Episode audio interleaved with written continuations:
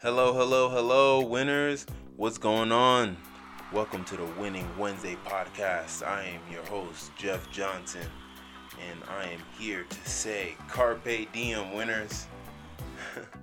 um, I have a message for y'all today about um, taking advantage of your day. Carpe Diem the mess out of it. Um, we're going to talk about that. And, and to start, I hope your day is going fabulously well, um, if that's a term. I hope you're, you're, having a wonderful day, winners, and I hope that um, you're finding your wins not only in today but throughout the week to finish your week strong, um, to finish out the month strong, to finish out the year strong, to finish out your life strong, taking advantage of every single day, which leads us to our topic today Carpe Diem. Um, some of you may know, famously remembered from the film Dead Poet Society, Carpe Diem is used to urge someone to make the most of the present time and give little thought to the future. So, in other words, seize the day. Seize the day in Latin is Carpe Diem. Um, and I think this is an important message for all of us to grasp. I found that it's so easy to get caught up and anxious about what hasn't even happened yet. Don't you agree? Now, to be fair, sometimes our present situations create that worry ward attitude and end up um, justifying the anxiety that we have about the future. But that having that anxiety, having those worries, just take us away from the very reason we have a present, a present moment to take advantage of what we need to do for the future. Giving little thought to the future doesn't mean we don't have a plan or that we don't have a vision for our lives or um, we, we don't want to move forward with our lives. I, have been finding that um, it's just taking away the focus so that you can focus on the present time and, and have time to build that for the future. What I say, what I mean by build that, I mean build that present moment to lead you to the future. Isn't it funny how the present is the only thing that ties us to the future?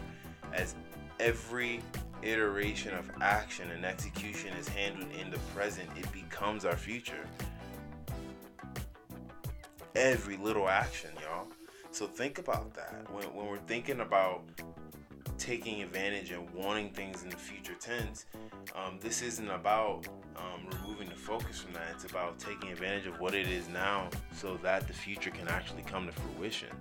Um, I don't know about y'all. Have you ever like been so worried about um, what could go wrong in the future before that action in the now even takes place for the future to occur.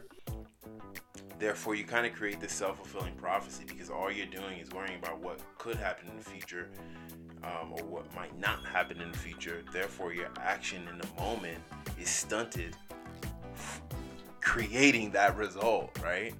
Um, and I'm not saying that's for all of us. I'm, I'm an eternal optimist, so I'm the it's gonna happen by any means necessary kind of um, guy. However, we all have those thoughts. It's human to have those thoughts to think, what if this doesn't work out?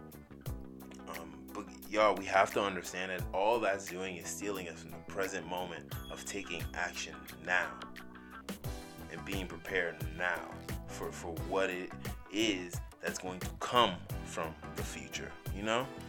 Um, for example, have you ever procrastinated on performing a task? Like, and, and, think about this what was the root of that procrastination? I know for me, it, um, it's been an overthinking of how daunting it will be to complete the said task. Therefore, I prolong, then prolong more, waiting for the perfect day and time to execute. That doesn't sound like taking advantage of the present, does it, right? um, so, you're picking up what I'm throwing down. So, how do we learn to carpe diem, to seize the day? I think it's simple. We can acknowledge that the future is there and that it will be a product of our present. However, at the same time, taking the present and owning it, executing, not not taking small action, but taking as much massive action as possible. I remember when I first started this podcast, the very first episode. You know, the first episode for those of y'all who started from the beginning, where I smacked the mic down and it fell, and I had an awkward um stop and start moment. Um, right before recording that episode, I was literally thinking about procrastinating. And shout outs to my wife. She pushed me to make sure that I um, went forth on, on the goal that I set out to start on January 2nd of 2019. But I was putting it off. It was about 9, 10, 11 o'clock before I really started to get into it. And every piece of it had to be perfect.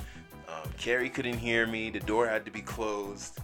Um, I had to have earphones on because somehow when I have earphones on, it makes me feel like nobody else can hear me because it's like my ears are covered. You know, like it's just funny.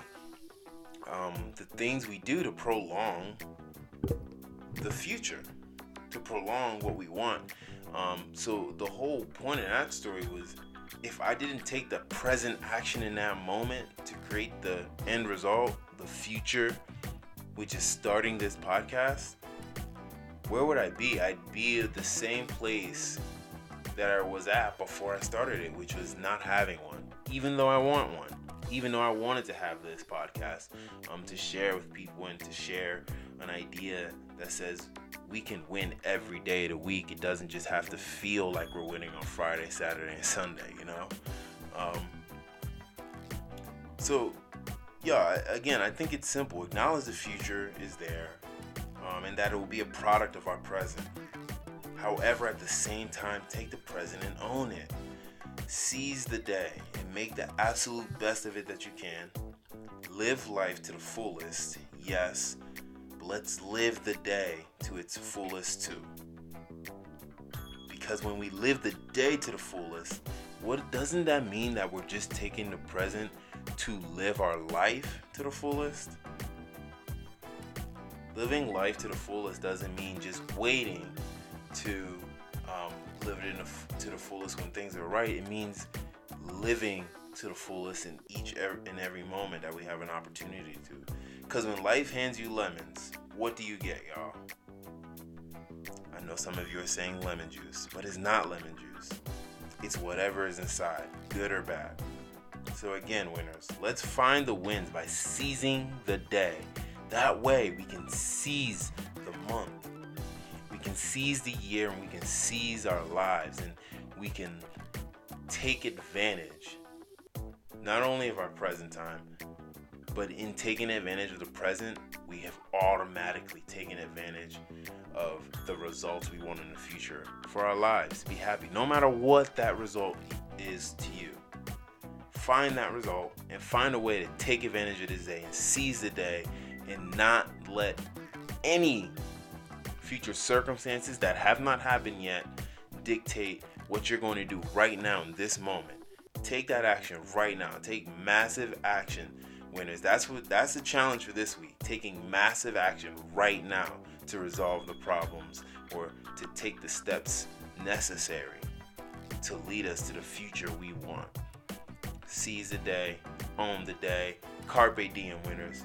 Talk to you next week.